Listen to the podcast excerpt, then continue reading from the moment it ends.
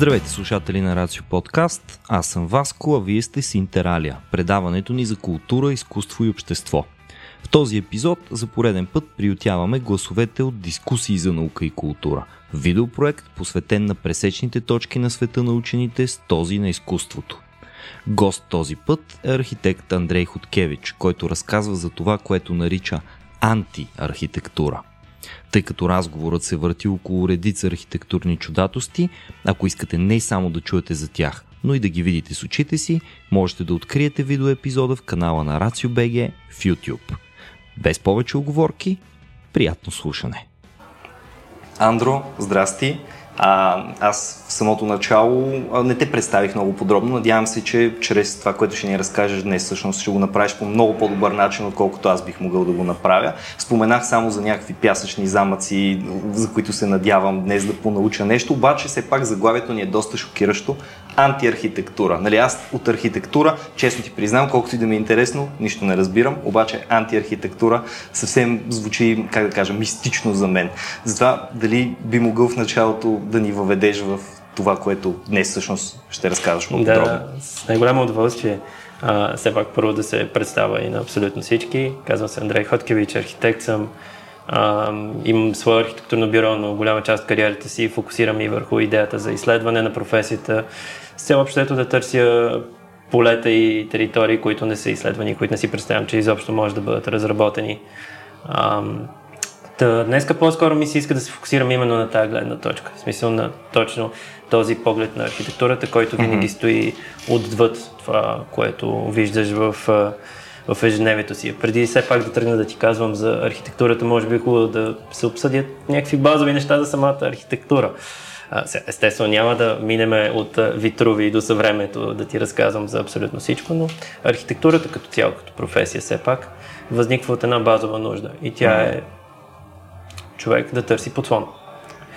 Оттам нататък обаче човек като единственото животно на този свят, което има проблем с собственото си съществуване, естествено търси винаги развитието, търси растежа, търси да добавя повече и повече, търси нови отговори. Обаче, за да може да получи тези нови отговори, обикновено трябва да, да се стигне и до правилните въпроси. Факт, така е.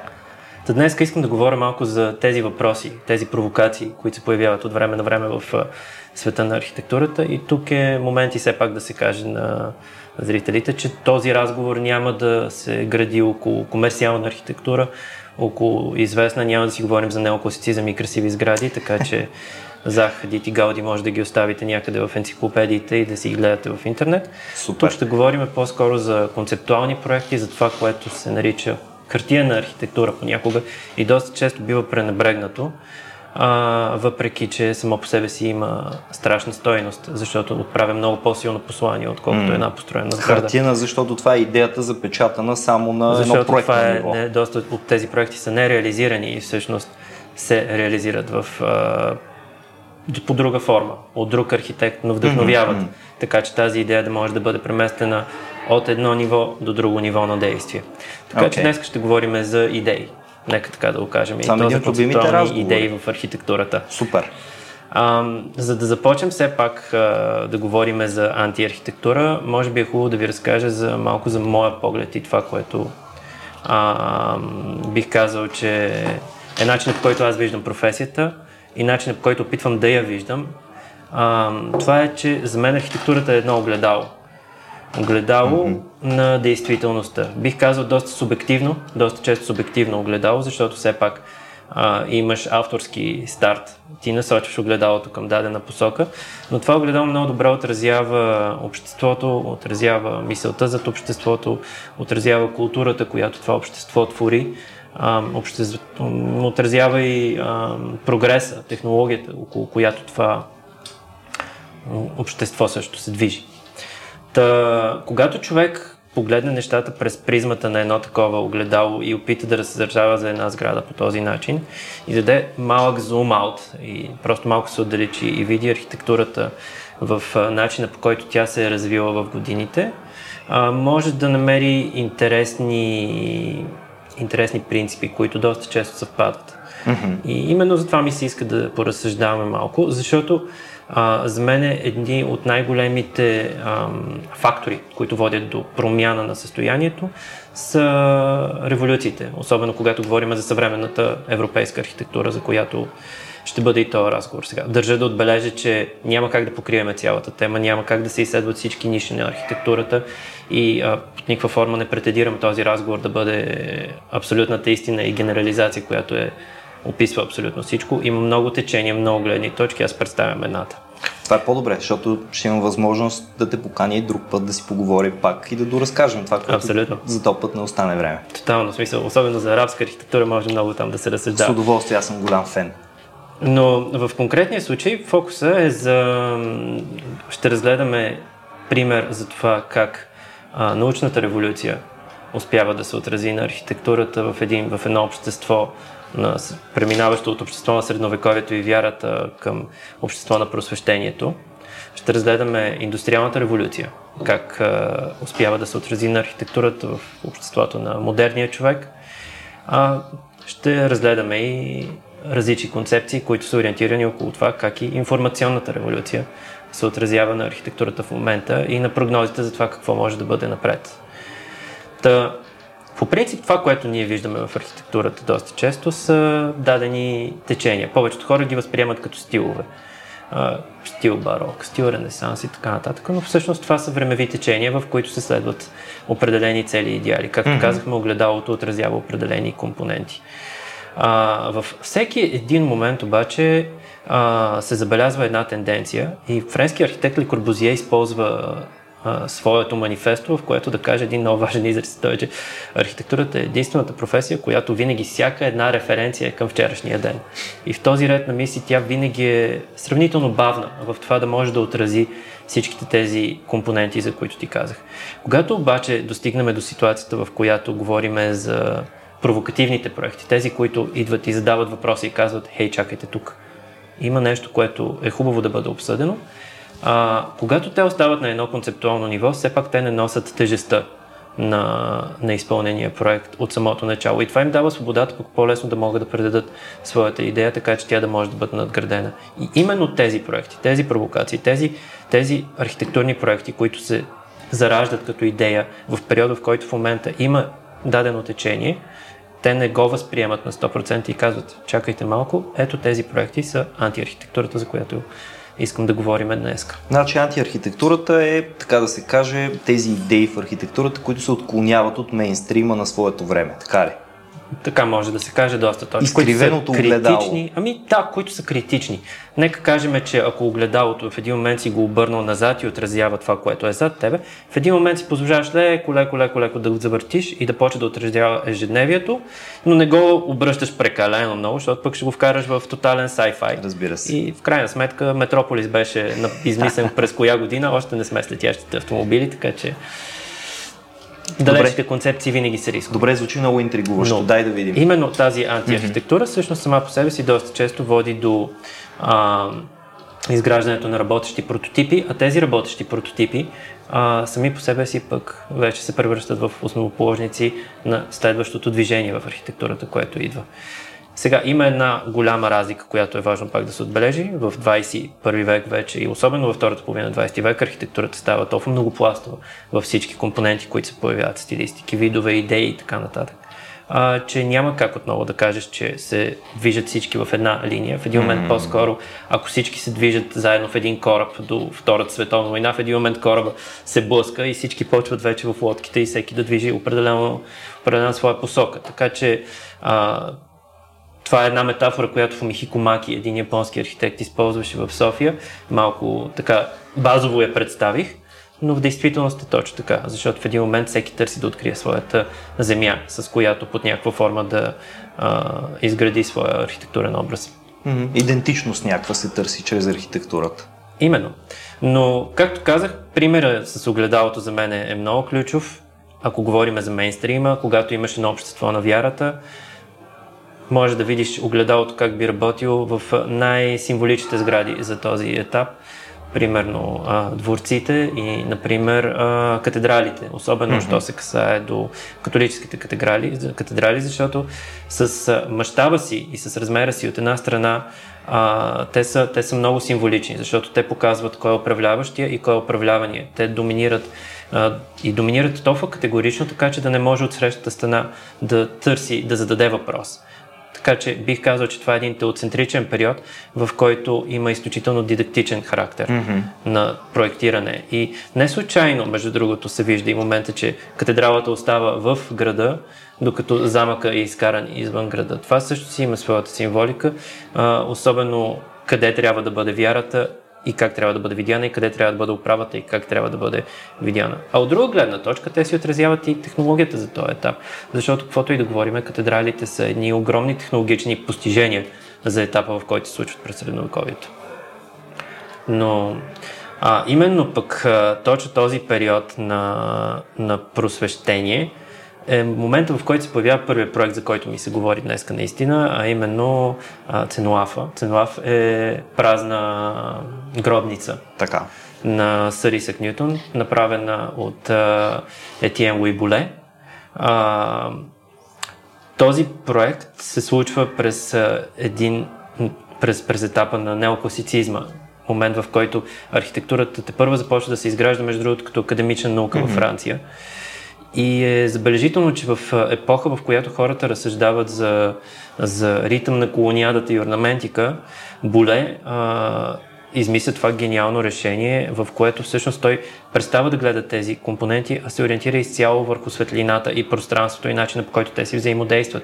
И един проект, който от 1700 година всъщност успява да бъде направен по такъв начин, по който към момента да бъде уникален, защото всъщност това е една голяма сфера, която е разпробита по повърхността си, спрямо движението на слънчевата светлина, а, тя прониква в сферата и всъщност може да се видят съзвездия, които са абсолютно копия на съзвездията отгоре. И реално погледнато ти през деня можеш да виждаш отражение на нощното небе, което се променя спрямо движението на Слънцето, докато през нощта всъщност светва Слънцето, което е по средата на тази сфера и се получава едно много готино противоречие, в което имаш нощ през деня и ден през нощта, което за мен е просто е, просто е велико смисъл. Джеймс Торел, може би бих казал, че е един съвременен артист, mm-hmm. който изключително много ми напомня с подхода си в uh, подобен тип начин и работи и използва слънцето като строителен материал, буквално, ако мога така да се изразя, като изразно средство. Жестоко, аз никога не бих повярвал, между другото, че края на 18 век изобщо може да хрумне някой. Това продължава, гледайки го сега в момента, ми изглежда като нещо, което принадлежи на архитектура на бъдещето, в смисъл някаква идея, която Тотал... Просто ако ме беше питал от кога е това нещо, никога не бих предположил, че, че може да му хрумне. Каква е съдбата на, на този архитект? Ами, по-скоро мога да ти разкажа каква е на проекта. Да. А, в смисъл проекта не е реализиран, но проекта е един от първите, който реално за мен придобива изключително голяма стойност на базата на своята концепция, на своята идея. Това mm-hmm. е така наречената говореща архитектура проект, който има ясно и категорично послание, което успява да резонира и до ден, до ден днешен. А от друга гледна точка показва как се прави един огромен храм, не за божество, не за наместник на божеството, а за човек, който е успял да постигне нещо на базата на собственото си знание и на търсенето към такова. И Там това е на науката. Това е, да, това е един такъв интересен вирус, който в последствие всъщност преминава в обществото на индустрията mm-hmm. и старта на индустриалната революция. Индустриалната революция пък сама по себе си тя с изобретението на, на Steam Engine, на, да, на парник двигател и в последствие ЖП линиите, довежда mm. до а, един огромен бум в растежа на градовете и една огромна концентрация, която се превръща в а, ключов фактор, защото хората трябва да бъдат близо до фабриката, в която работят. Обаче, с, тогава се вижда и огромния проблем, че толкова много хора нямат как да бъдат населени в толкова малка територия. Реално градовете не успяват да се справят с този начин на строителство, който са имали, така че да може да работи адекватно mm-hmm. за тази гъстота на населението. А, тогава обаче започват да се получават различни концепции, които да представят решение за това. Един от примерите е а, проекта на Ле Корбузие. Това си остава концепция тогава все още. а, като Ле Корбузие може би един от, а, едно от най-големите имена в архитектурния модернизъм, според много хора. Най-голямото а, име, а, но в тези си млади години той разработва една концепция, която да бъде за буквално достъпно жилище за средната класа. Начин по който хората могат да имат една а, сравнително добра къща на добра цена, mm-hmm. а, едновременно с това а, конструкцията, която той въвежда и предлага да се случи а, с колониадата и плочата, пък я освобождава от това фасадата и стените да бъдат носещи, което дава възможността планът на разпределението да може да бъде адаптивен и да се направи така наречения свободен план, което да. заедно с много от другите модернисти, които работят през този период от време, е огромно отражение за мен на технологичния прогрес, mm. но и на стремежа на индивида вече да може да съществува и да фигурира някъде в големите градове. А, Реално една от неговите реализации, може би най-прочутима проект, си остава Вила Савуа, като имайки предвид факта, че се случва през 28 година, за мен и до ден днешен това си остава един феноменален проект, защото той за първи път пък предлага концепцията сградата да се, къщата да се отлепи от земята на пилоти, под нея да пространство може да се използва да си паркираш автомобила, mm-hmm. градината отгоре да бъде, покрива да бъде премахнат по начина по който сме свикнали да го виждаме като скатен, да остане плоски, да се използва като покрив на а, като покривна градина. Самия той много вярва в концепцията, че къщите и сградите са машини, в които ние живееме. Така че малко или много той създава неговата интерпретация на автомобила а, да. в формата на, на, на, една, на една къща. Фън факт, и този проект не преминава без критика от клиентите. Клиентите ами. му са бесни, покривната тераса тече. Проектът доста години, между другото, беше в доста лошо състояние, но последствие в момента хората го третират, може би, като едно от най-значимите парчета от архитектурната история. А той в момента е като културен обект по-скоро? По-скоро или... си е културен обект. Тоест няма, няма то, това е... наследници, които да живеят в въпросната вила Не, то, това, това е големия проблем на тези, а, на, на, на гениите на модернизма, нека така да го кажа. Те са няколко, но най-вече може би на Корбю и на, на, на Ле Корбузие и mm-hmm. на Мис, че къщите, които те правят обикновено се превръщат в такива обществени събития, че няма как да живееш в тях. то, то през, през ден са хора, които идват да. и просто снимат. Да, да, разбирам. А, това е една друга концепция, която той разработва, като а, самия той а, доста често пътува с параходи и всъщност се вдъхновява от корабните каюти и, а, и яхтите okay. а, с цел да създаде концепцията за уните, което е както и сега да го гледаме от сегашна гледна точка, един класически блок, но в действителност mm. За този си период като концепция е едно, едно прекрасно решение за града с начин по който можеш да събереш максимално количество хора на минимално пространство с максимално количество функции, което модернизма сам по себе си доста развива като, като гледна точка, макар че и в някакви моменти, естествено по-нататък се вижда, че не винаги работи като решение. Да, но изглежда като архитектура смисъл за обществото, за хората, които в крайна сметка ще го ползват това нещо. Точно. Та... След като се случват абсолютно всичките тези прекрасни неща и ти показах тези примери за архитектура на индустриалното общество, което работи като един щастлив колектив към едно щастливо бъдеще, естествено а, се поражда духът на търсенето на индивида към mm-hmm. неговата свобода. А, за мен това винаги съм го намирал като, като интерпретация в прехода от структурализма към постструктурализма и най-вече търсенето на отворения край в, в една ситуация. А, та, когато говорим за отворен край, факта, че следващия проект, който ще покажа е холандски, винаги се сещам за Ешер, защото Ешер сам по себе си дава отворен край с всяко едно свое произведение на изкуството и едновременно с това а, този отворен край не винаги е логичен. Имаш риба, която преминава в птица. Да. А, но тази динамика не е под никаква форма нещо, което да ти да, да изглежда нерезониращо в съзнанието ти. Та, Фън факт тук, този проект се нарича Central Becher, архитекта Херман Херцбергер и тръгвайки от логиката за отворения край и за обществото, в което не всичко е фиксирано и не всичко е ясно от момента, в който се стартират нещата, а, той е представител на така нареченото движение на структуралистите. Така че структурализма в архитектурата е отражение на постструктурализма в философия. Добре, това е любопитен факт, между другото, нещо, което не знае. Но а, всъщност въпросът сграда се случва от едно множество от повторяеми модули. И теорията на структурализма mm-hmm. е, че една сграда, започвайки, тя никога не е завършена. И целта на това движение на холандски Мгм. архитекти е всъщност да се подскаже, че те създават един принцип, но този принцип може да расте, може да се свива спрямо необходимостите на дадения етап. Самата сграда е направена като италианско граче отвътре, смисъл улички и реално обемите са с отворени тераси. Офисите, офисите помежду си са тотално отворени тераси, което за 70-те години е било огромна рядкост. Да. Но пък този проект от в началото отхвърлен, а, в последствие се оказва, че е една огромна причина за бракоразводните дела в, в грачето, защото се оказва, че доста от служителите остават повече на работа, отколкото трябва с те отворени пространства Да. помежду си. И така. Допада им явно като да, пространство за им като обитание. пространство. Със сигурност, да, това, това е причината. Но говорейки за постструктурализма... Ето, това е доста по-структуралистко. и- Да, абсолютно. И а, нали, най-вече образът на, на Делес и ризомата, за която той разказва, говорейки за този отворен mm-hmm. край. Ризомата, тя сама по себе си няма посока в растежа си, което я прави уникална, като едно коренище. Може да тръгне нагоре, настрани, надолу, според това с какво си взаимодейства. Но тя винаги зависи от това какво ще взаимодейства с нея.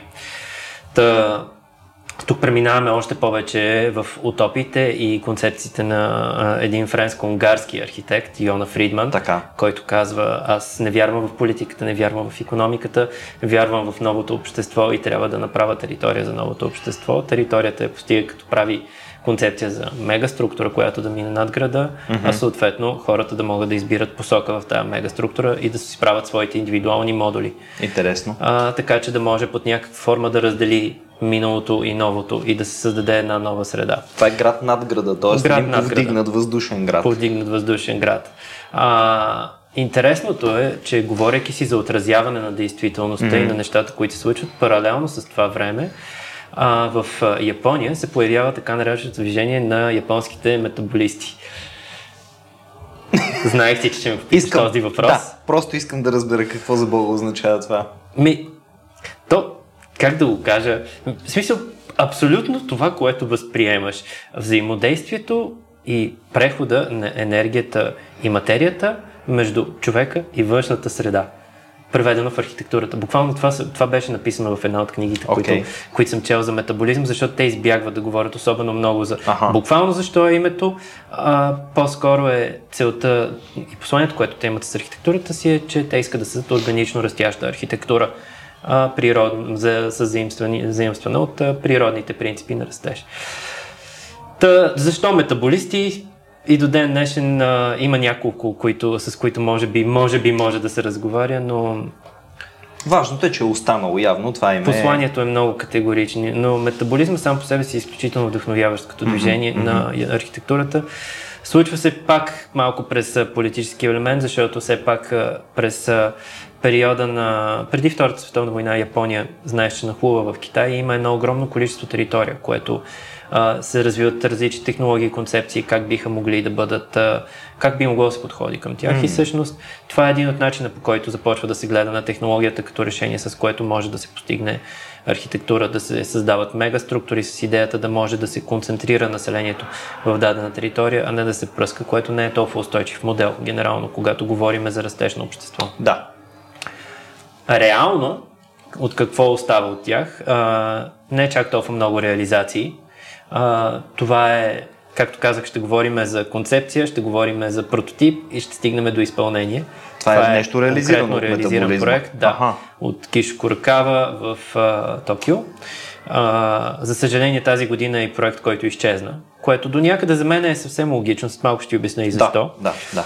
А, но това е, може би, най-близкото до реализация на тази технологична концепция, която е да се направи едно ядро, което е константно на сградата, а оттам нататък апартаментите да бъдат модули, които се Мгм, закачат към това ядро. И когато някой реши, че иска да се премести, да може да премести своят апартамент на друго ядро в друга част на града. А реално погледнато да не трябва да бъде купуване и продаване. Което, естествено, в началото като масова концепция е звучало страхотно. За съжаление, това си остава единствения проект от тази концепция и така и така тя никога не достига до, своята, до реализацията на своята пълна идея, ами по-скоро остава като манифестация. Да, чисто като идея на теория звучи супер. Тия съседи са отвратителни, дай ще отидем от другата страна на блока и ако не става отиваме Този слуша прекалено много кей-поп, искам да хода друга. Това, това ще да кажа, да, нали, музиканта, който в 10 часа решава, че е удобно време да, да се упражнява на саксофон, нали, чао, преместваме се от другата страна на по-нисък етаж или над него, там ще Абсолютно. Да. Но сградата е голям символ вече в съвременната архитектура, макар и доста отритната и тя. А тя има ли някаква модулна част? Тоест, де факто части, които са били... Всичките капсули, които виждаш, които са сложени върху ядрото, mm-hmm. са модули, които могат да се монтират и Еха. демонтират. Реално са хванати с три точки. Да. Така че концепцията на Куракава е била велика и гениална за мене. Фън факт. Кишо Куракава е архитекта на японския хотел в София. Аха, добре. Яко. Така че тук някога е имало огромна звезда, която е направила този проект, което за мен винаги е ценност. Много малко хора знаят всъщност колко голямо име е работило а, тук. Кишо Куракава, окей. Okay. тук въпрос към тебе. О, да, питай. Кибернетика. Кибернетика. Кибернетика. Винаги добре да. дошла. Докато се случват тези супер интересни утопични проекти за обществото, Паралелно с това се появява един мой много любим архитект и автора на термина антиархитектура всъщност. Okay. Той даже се клеймва като антиархитект номер едно. Но... Обичайно за създателите на някой такъв термин да се обявяват за Абсолютно, смисъл. символи. Да. Приемам го категорично, даваме му го, заслужил си го е. Кой Но Седрик Прайс така. Всъщност, страшно много се вдъхновява от кибернетиката и от възможността да можеш да имаш даден резултат, когато направиш дадено действие. Mm-hmm. А, през 59-та година, всъщност, Джон Литълвуд, която е а, британска актриса, мисля, че към този момент отива при него и му казва, че иска концепция за съвременен театър. Какво би бил съвременният театър? Нов вид сграда театър, която да отговаря на съвремието. И Прайс създава така наречения проект Fun Palace, или как да го кръстиме, Двореца на веселието. Двореца на веселието. Примерно. Звучи страхотно и също така препраща нали, всеки в различна посока. Абе не е веселото село, което е. Какво да. представлява този Fun Palace? Въпросът за Fun Palace. Fun Palace е една абсолютно динамична, променяща се сграда. Сграда, в която пода се движи и стените се движат, така че да може всяко едно пространство да може да бъде адаптирано максимално ясно, точно и бързо към функцията, която трябва да се изпълни в този момент. Аха, пространство, което, означава... което можеш да ремодулираш според нуждите ти. Точно така. Сега едно е сцена, голямо, после ресторант. Едно голямо хале, което може да функционира по различни гледни точки. В един момент може да бъде едно огромно пространство, в следващия момент може да бъде разбито на по-малки пространства, но, но има тази, тази гъвкавост и, тази, и това движение, което през 60-те години все още е било считано за нещо, което е абсолютно безумие. В смисъл в един момент възможността да можеш да да контролираш, да говориш буквално със своята сграда, да, направи, да накараш сградата ти да направи нещо. И затова казвам примера с кибернетиката, да. защото а, Прайс именно разработва много проекти на базата на идеята на кибернетиката. Mm-hmm. Има един друг известен проект, който той прави с а, Джон Фрейзър и тогава а, е ключова фразата, последното нещо, което очакваш една машина като е ритна, ще да те ритна обратно тя. Но, горе-долу това е подходът към нещата. Mm-hmm. Да възможността да можеш да ако до сега говорихме за гъвкавост в обществото, в един момент гледаме как се отразява технологията и тази, тази гледна точка и тази перспектива. Това нещо предполагаме е останало на изцяло идейно ниво. Ами, ето и това е следващия слайд всъщност на това, което за мен се реализира. Прайс създава концепцията през 60-61 година така. и остава на хартия в действително самия проект. През 70 и първа и втора година Ренцо Пиано и Ричард Роджерс печелят конкурса за Център Помпиду. Център Помпиду всъщност представлява визуално адаптацията на концепцията на Седрик Прайс. Mm-hmm. А, така че, реално погледнато, това е една сграда, която, грубо казано, е без фасада.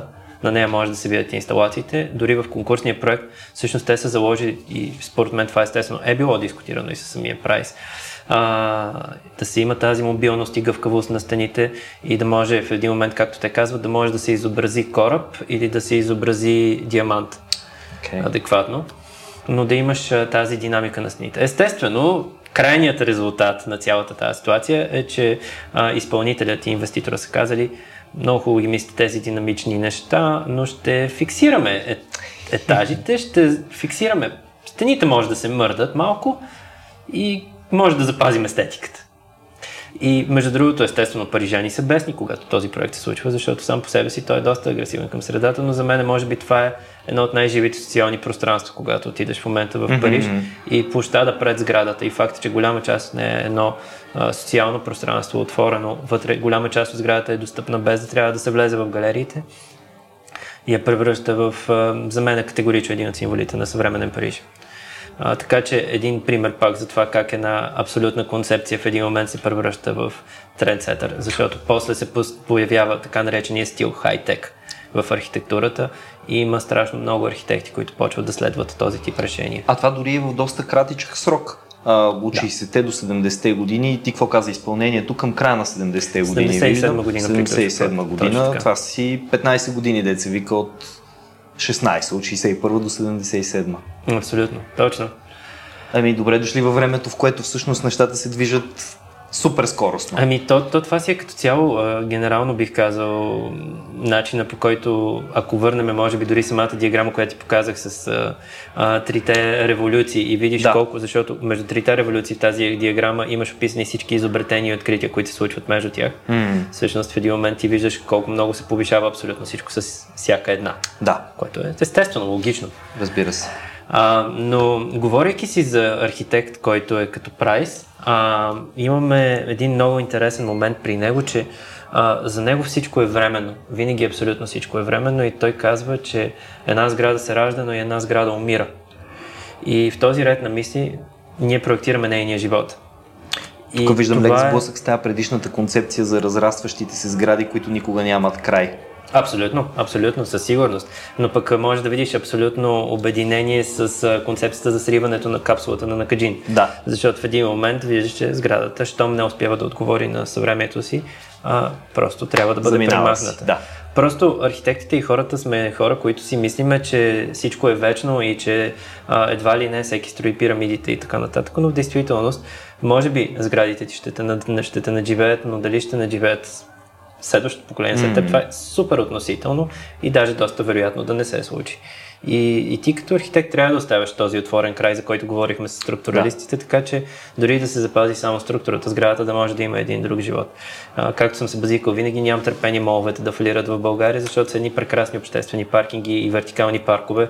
Даже си представям страхотна спортна инфраструктура, която може да се интегрира в тях, само ако запазиш скелета на сградата, де факто. Еми, скоро имаше един разговор във връзка с едно посолство, което се говореше, че може всичките му дипломати да бъдат изселени обратно в държавата им. Нали, така, няма да влизаме в политическата част на въпроса. Това, което искам да кажа е, че веднага много бързо излязоха предложения как може да се освои това пространство и в какво да се превърне.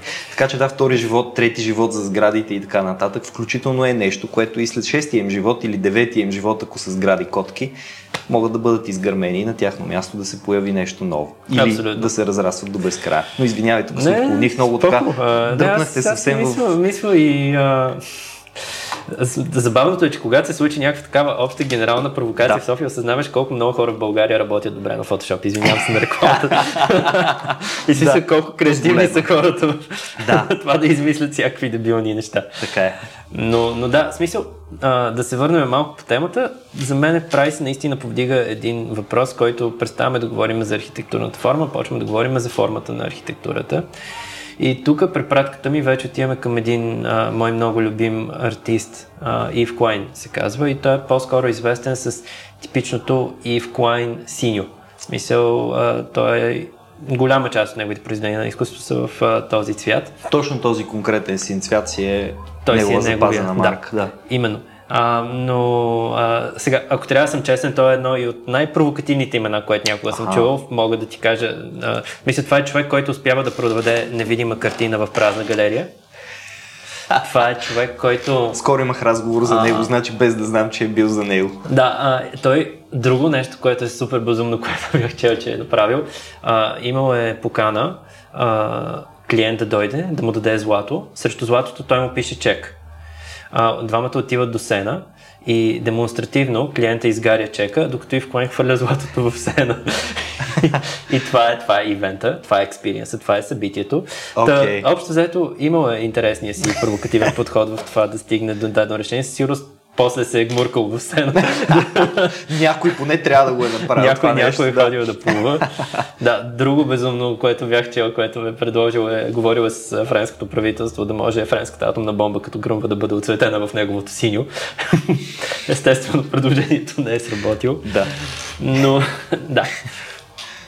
Клайн, за съжаление, умира на 34 години, доста млад, mm. а, но в краткия си, краткото си битие а, с Клод Парон успява да направи една много интересна концепция за а, архитектура без стени и а, концепция за архитектура базирана на температура на устройства, които произвеждат температурата.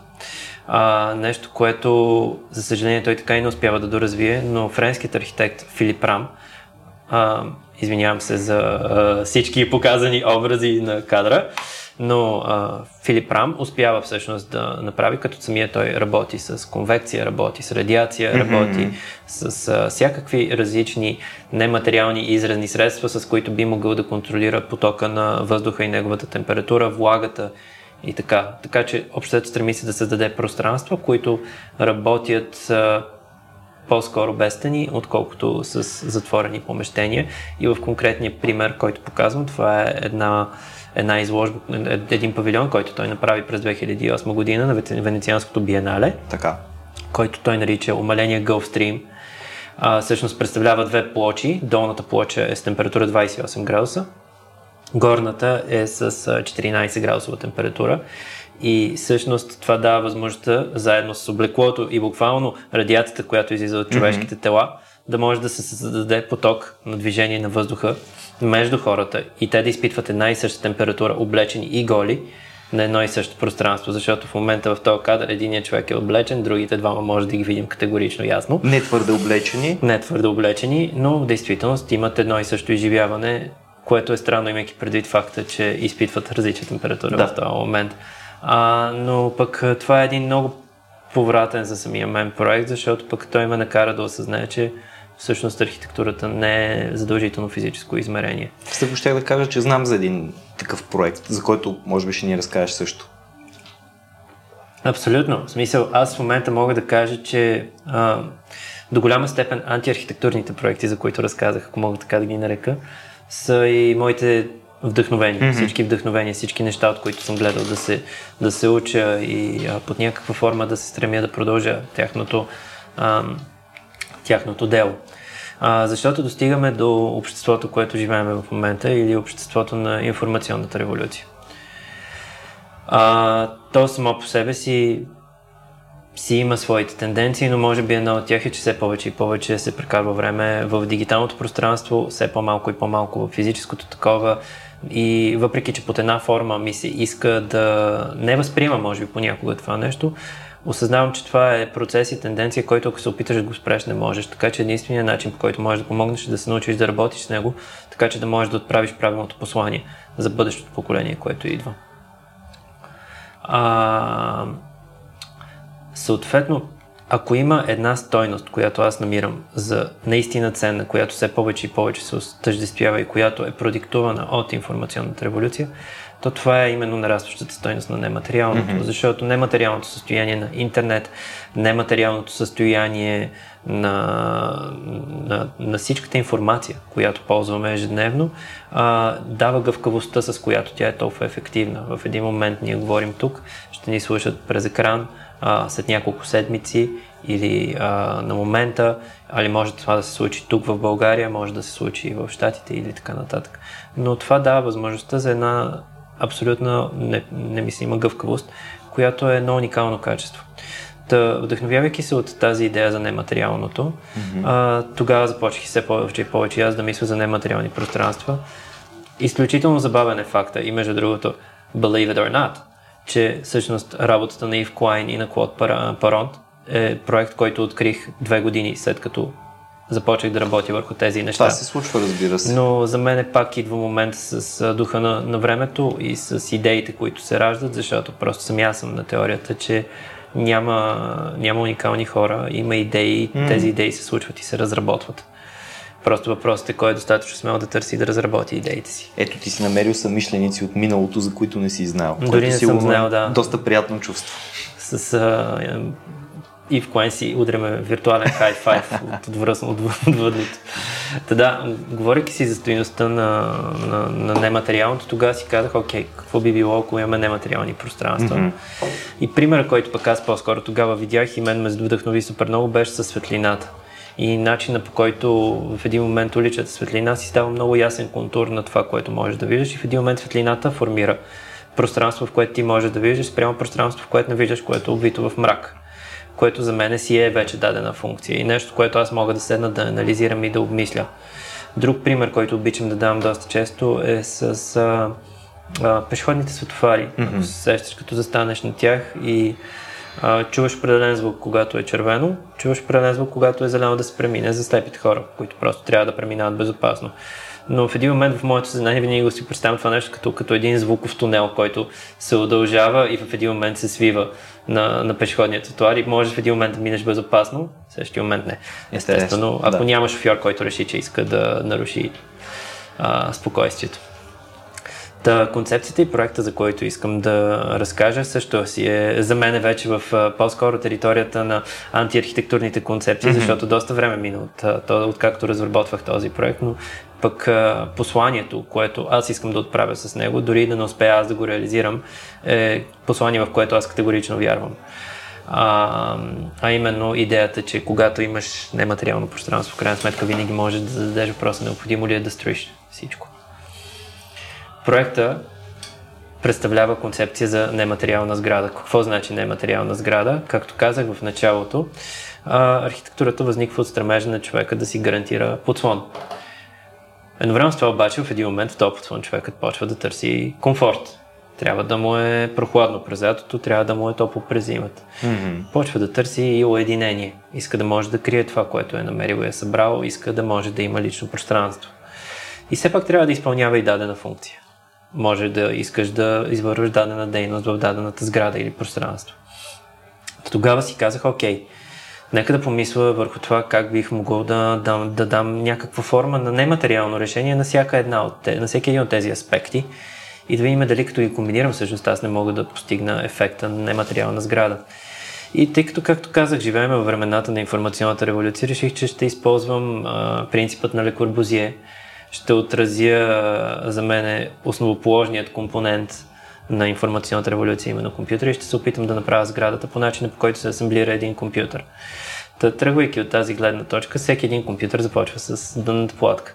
В крайна сметка дънната платка ти е като един гръбнак, на който се нареждат абсолютно всички а, други компоненти. Точно така. Сори за IT специалистите, ако нещо кажа, което не е като хората, виртуални камъни, нематериални, могат да летят Big в наша посока. Да, аз няма да кажа нещо, което... Проекта, проекта да. се случва в холандското граче Лео Варден. Лео Варден се намира в северния регион Фризия и през 2018 година беше Европейска столица на културата. Hmm. А, та, сами аз исках да изпроектирам сграда, която може да отговори правилно на идеята за подобен тип събития, като Европейска столица на културата, което е в крайна сметка краткосрочно. То се случва от дадена фаза до дадена фаза и след това приключва. А инфраструктурата доста често остава и не се ползва. А, тъ, в конкретния случай, това, което виждаме е централната градска част на, на, на това граче, която е и неговата историческа част.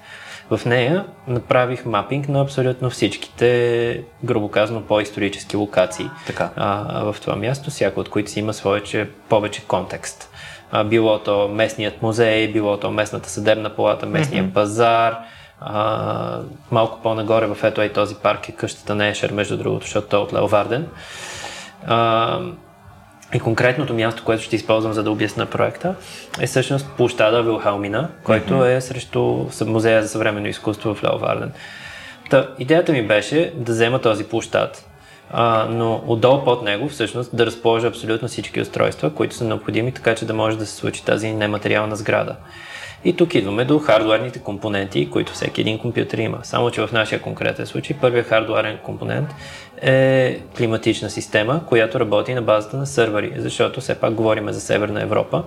Това означава, че вероятността да имаш нужда от охлаждане, въпреки че в момента сме в тотално подобна ситуация. Държа добре, че тогава годината беше 2016, така че... Окей, okay, да. Нямаше още 40 градуса в Англия. А, да. Но А, идеята беше да може да се използва топлината, която се генерира от сървърите, mm-hmm. като възможност да може да се създаде подземен слой, с който да се изпуска топъл въздух, така че да може площада да се отоплява като обществено пространство и да създадеш първият слой от топлина, когато е необходимо, или да я изпускаш нагоре, когато не е необходимо, през тези малки комини, които стърчат. Така. А, тъй като говорим за форма на уединение, когато говорим за обществена сграда и за такъв тип събития, като Европейска столица на културата, а, уединението, което можеш да постигнеш, например, в един музей обикновено е горе-долу да хванеш малко по-тихо ъгълче и да се полюбуваш на някоя картина. Но надали ще намериш стена, зад която особено много да се криеш или надали ще ти бъде особено интересно. В никакъв случай. Та единственото нещо, което ти казах, че може под някаква форма да се заде усещането за уединение, е ако потърся пак някоя технология, която би могла, може би, да заглуши. А, и тъй като голяма част от тези проекти, сами, тези компоненти, за които говорим, са точно толкова утопично концептуални, mm-hmm. колкото и примерни проекти, за които говорих, сами аз си казах, окей, имаме Active Noise Control, който Active Noise Control е устройство, с което ти имаш inlet и outlet, грубо казано, звука, който идва, се сблъсква с обратно пропорционална вълна и това води до заглушаване. Канцелира го, Канцелира да. го, точно така. А, и тъй като не съм сигурен, че изобщо близко бъдеще ще има хардвер, който може да канцелира абсолютно всичкия звук, защото човешкия глас е динамично променящ се, mm. то по-скорото преценката ми беше, че мога да намеря начин, по който разполагайки ми, а, микрофони по периферията и спикъри, клони под а, пейките на този площад, бихме могли пък да се опитаме да създадем звуково поле, което канцелира поне шума, който е малко по-константен, шума на града, mm-hmm. трафика, а, най-вече трафика. Да, то е постоянен ритъм, който Но в един момент, си има, докато да. ходиш и минаваш през този площад, в един момент досетиш, че изведнъж ти става по-топло, може би през зимата, не по твоя вина. пък в следващия момент пък изведнъж става и малко по-тихо и започваш да си чуеш какво се случва ага. тук. А, и тъй като трябваше все пак да се помисли и за концепцията за подслон, в град като Лео Варден е факт, че а, имаме доста дъжд, Случва се да повали, повали, се да. повали малко в северна Холандия. А, тогава беше, беше излезнал, беше супер актуално още Kickstarter, кампаниите да се случват и Хубави времена. едни откачени китайци бяха направили кампания за въздушен чедър. Кампания, която аз като видях просто работещия прототип си казах, вау, това е велико. И просто седях, следях тази кампания как се случва. Естествено, крашна катастрофално. Те никога не успяха да издадат своя окончателен продукт, защото, за съжаление, просто първо, че батерията не издържаше повече от 30 минути, второ, че мисля, че и самете те откриха, че не е най-разумното да носиш на нивото на очите на другите хора около себе си а, огромна струя. въздушна струя, която да бие по периферията. Но иначе принципа на устройството е много прост. Имаш моторче отгоре, което засмуква въздуха отдолу и го пръска отстрани, така че да, да разпръсква дъжда. Но си казах тогава, окей, но това не е съвсем за буклук. Какво ще стане, ако го мащабизираме това mm-hmm. нещо, примерно 10 пъти, свържеме го с електросистемата и всъщност го дигнем на такава височина, на която да не пречи на хората. А, и всъщност създадем пък по този начин въздушен покрив. Покрив, който просто отблъсква с въздушна маса дъжда. Естествено до някаква степен, до момента в който няма някакъв катастрофален порой от мусоните, които вече не знам, може би те ще стигнат до Холандия. Та, та тогава си казах, окей, ами нека така да го направим, нека подслона го дадеме с въздушна маса. Последствие се оказа, между другото, че пък и в Клайн и Клод Парон са правили такива експерименти с въздух под налягане през, през 60-те и бях така, окей. Каквото им е било налично тогава като възможност. So, значи, значи откачеността ми е в някакви разумни мярки.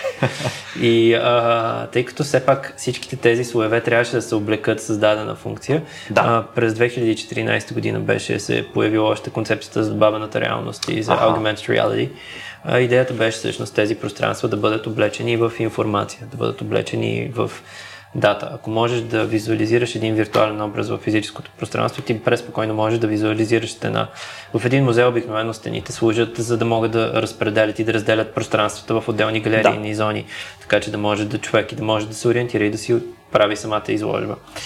Та, тогава си казах, окей, ако мога да направя стена, мога да направя стая, мога да направя всичките си стаи по този начин с добавена реалност. И по този начин да дам функция на mm-hmm. събитията, които се случват в въпросния, във въпросния музей, във въпросното събитие, което е с времеви характер. И това, мен изключително много ме радваше на цялата тази концепция, че в един момент аз успях да дам решение на всеки един от тези четири казуса, които споменах в началото, създавайки нематериална сграда. А, и едновременно създадох и сграда, която може да се включва и да се изключва. Мисъл, сграда, която може да се появи, може и да изчезне, когато, Да. не, се, когато не се ползва, което за мен също беше един ключов елемент на динамиката, който търсих. Както казах, инсталация, компонентите се слагат върху дъната платка и съответно се разпределят върху отделните зони на, на градчето, Мгм.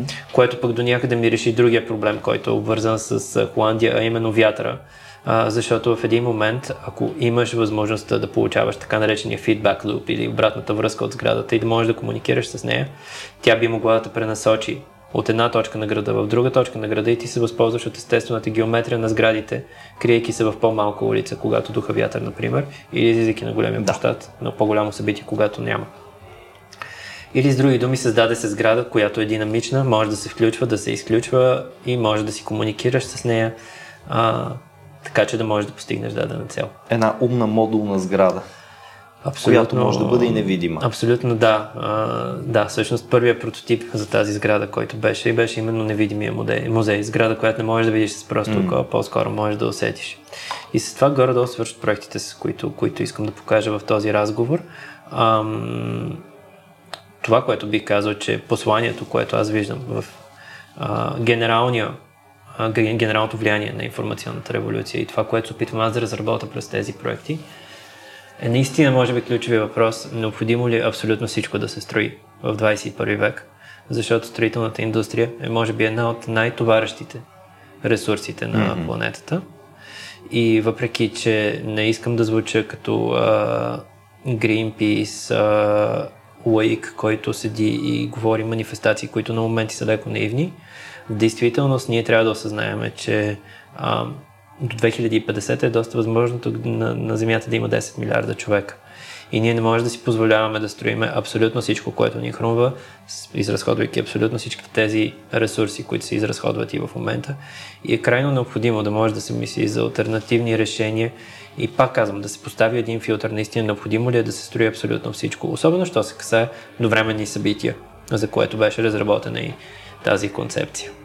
Окей, okay. на мен това ми е супер интересно, защото както сигурно може да се досетиш, бидейки далеч от архитектурата, не е тема, с която съм се срещал особено често. Даже бих казал, че а, сещам се аз веднага още в началото на разговора се сетих за един мой колега, който казваше, аз се чудих какви интереси има. Нали, има някои хора, за които веднага ти е ясно от какво се интересуват, водиш един кратък разговор с тях и разбираш, а той ми беше пълна мистерия. И го питах един път и му казах, добре, всъщност ти имаш ли някакъв такъв голям интерес, една голяма страст? Той каза, да, имам. Архитектурата много ми харесва. И аз това е страхотно, защото на мен, примерно, това е нещо, което е било далеч от живота ми. По стечение на обстоятелствата никога не се е превърнало в нещо основно за мен. Я кажи, нали, разкажи ми малко повече за това нещо. Хората, които са, ето както теб сега, нещо, което ти харесва, нещо, което ти е определена страст, нали ти разказваш, макар и въздържано, все пак с известен плам, с известна енергия. Знаете, каза, ам човек, вървя и оглеждам фасадите на сградите някои просто са много хубави. да. Ма знаеш това колко искрен отговор е всъщност? Да, колко да, страхотен да, искрен да, аз го отговор е? оценявам много, точно като такъв. Не ми даде обаче допълнителна информация, допълнителен бекграунд за, за архитектурата. Нещо, което той, разбира се, той също не е архитект, юрист като мен, по същия начин. Та, а, сега ми е интересно малко да те разпитам все пак за тази концепция, защото аз в нея виждам а, доста хляб. Това, което ти казваш, а, не че има значение аз дали виждам хляб, но все пак да кажа, че много ми допада като, много ми допада като мисъл.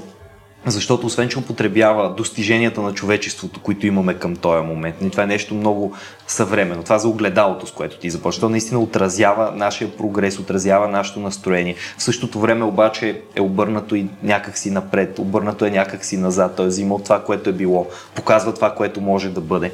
А, аз си представям просто едно пространство, един площад, ето както е последния площад, който показа ти, който практически всеки, който иска да направи събитие, би могъл да го направи там във формата, в която иска да го направи, защото това пространство е напълно и лесно модулируемо. Много лесно може да придобие всякаква най-различна форма.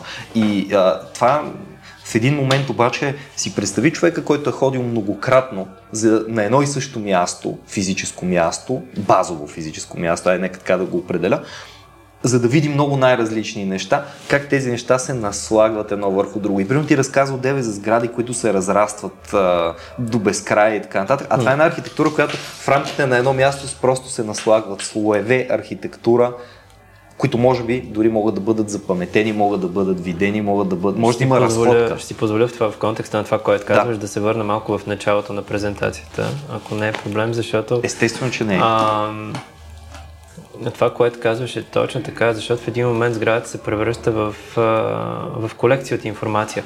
Да. Тя не се превръща в нищо, което е фиксирано. Един много друг любим проект, който е базиран точно на тази идея, е точно този, който е над частта Research. Mm-hmm. А, всъщност този проект се нарича глобалният небостъргач. А, и целта по-скоро беше буквално, можем ли да измислиме най-голямата сграда в света наистина. А, концепцията всъщност представлява, че всеки един от тези етажи, които виждаш на този небостъргач, е събитие, което се провежда на друг континент. Okay. И всъщност сградата е като един огромен разрез на планетата. А, примерно вторият етаж е Европа, третият етаж е Азия, четвъртият етаж е Южна Америка, mm-hmm. петия Северна Америка и така и така. И в един момент обаче вместо да трябва да използваш асансьора, за да се качиш на горният етаж, използваш устройство, което имаш и смъкваш етажа надолу и пускаш събитието, което искаш да изживееш. Така че това са едни такива интересни закачки и заигравки, които в един момент обаче, а, говоряки си шеговито, всъщност променят из, а, из основи а, начина по който тази професия може да бъде видяна, mm-hmm. било то от архитекти или не архитекти. А, и със сигурност включва страшно много нови потенциали и възможности. В този смисъл, мислиш ли, че всъщност архитекта на бъдещето, ако да речем това е, как да кажа, се превърне в тенденция, която се развива, трябва да има различни умения от тия, които са на архитекта сега? днешен. Или категорично няма да бъде необходима чак толкова голяма разлика, тъй като по-голямата част се крие в едно идейно ниво, в един идеен пласт. Трудно ми е да преценя. Да, ми, ако трябва да бъда честен, мисля, че има едно хубаво нещо на архитектурното образование и то е, че те подготвят да бъдеш доста адаптивен. А, и в този ред на мисли това е нещо, което е ключово за всеки, mm-hmm. който иска да се занимава с тази професия. В смисъл, нямаш готово нещо, което можеш да кажеш, окей, ние почваме да произвеждаме този салам, сега ще го сложа тук, искате ли от него, ще ви го продадем или кремвиршите, ако искате, може от тях не. А, този инвентар от знания, който ти придобиваш, трябва постоянно да се пълни, за да може да си сигурен, че самият ти имаш какво да предложиш, защото каквото и да си говориме, етапа, в който имаше, как да кажа, рядкост mm-hmm. от а, образи на архитектура, в смисъл от архитекти вече го няма. Имам голямо насищане на пазара, имам много хора, които се появяват с тази професия, много университети, които преподават а, този занаят. И в един момент а, един архитект, ако не си изгради навиците, че постоянно трябва да търси и да се оглежда в технологиите около себе си, то тогава обикновено просто не мисля, че бедства, но не би могъл да се възползва от всичко, което момента му предлага. Защото ако трябва да бъда супер честен с тебе, то сега за мен може би е един от най-хубавите етапи в историята, в които човек може да живее изобщо. Mm. Мисъл, ние се намираме в началото за мен на информационната революция. Всеки ден се открива нещо ново, всеки ден има някакво ново събитие, ново откритие, нова джаджа. И, и има един вид дух на оптимизъм. Естествено, с това се появява и духа на скептицизма, защото хората винаги се боят от а, непознатото. Mm-hmm. Но възможностите в момента в тези, както се наричат, интересни времена, са безкрайни. И, и за мен е, е привилегия изобщо, че имаме късмета да може да живеем в такова време, в което ти виждаш, че обществото все още малко или много живее по индустриалния начин. Все още хората ходят до фабриката. Да те първа, Изработват би, нормата и си прибират. Да, да. първо може би COVID вълната за първи mm-hmm. път показа какво значи едно информационно общество, какво значи работа отдалече. Да, естествено, усети се факта, че хората казаха, ама ние не искаме да, се, да ставаме асоциални, не искаме да работим само от домовете. Но пък в един момент се дава другата перспектива, че а, могат да се градат общества на базата на интересите и че в един момент ти може да работиш в твоята фирма, но да избереш да работиш и да си заобиколен от хора, които работят в други фирми и заедно да работите на едно място, отколкото да трябва да си фиксиран в даден кубикъл да. или в дадена зона и да си си там, защото трябва да си там и да спазваш производствените часове от до, както казваше Тодор Колев. Mm. А добре, все пак обаче, ти понеже спомена и оптимизма и скептицизма, един скептик сигурно би казал, най-вероятно би казал, даже те често го и казват, че а, с точно това бурно развитие, което идва в момента, а, се стига и до едно пренасищане, което в един момент се превръща в уморително за човека. Възможно ли е според теб пък в един момент да се окаже по-скоро вредоносно или напротив, сега сме отворили перфектната котия с безграничните инструменти и всъщност ако оставиш въображението ти да се развихри, няма нищо невъзможно пред архитектурата. Ами, прав си смисъл в момента котията на Пандора е отворена от всякъде. А, че има пренасищане, има. Че има фейк нюс, има. Че има много хора, които искат да а, се възползват от твоето внимание, правят го. А, дали има някой, който може да злоупотреби с тези възможности? Има го. Въпросът е каква перспектива ти искаш mm. да имаш на ситуацията. Може би с скептиците трудно се спори трудно е. обикновено, е. а, защото те дори когато грешат са прави в тяхното съзнание. А, така че по-скоро гледам да, да, да показвам най-доброто, което мога да видя в тези възможности, защото замисли се, всяка една от тези технологии, които ти показах, е потенциално поле за тежка реклама. И представи си такъв, ходиш си тихичко, тихичко на площада, тък му ти се е заглушил звука и изведнъж веселото кебабче в Кауфланд. Само за 35 стотинки днес. И такова пак да, почва тишината. Да, да. Всеки би могъл да злоупотреби с технологията в името на комерциалния интерес и за съжаление опита и това, което аз виждам като човек, който все пак работи mm. с експериментална дейност, ми показва, че се стига до злоупотреба и хората правят нещата за пари.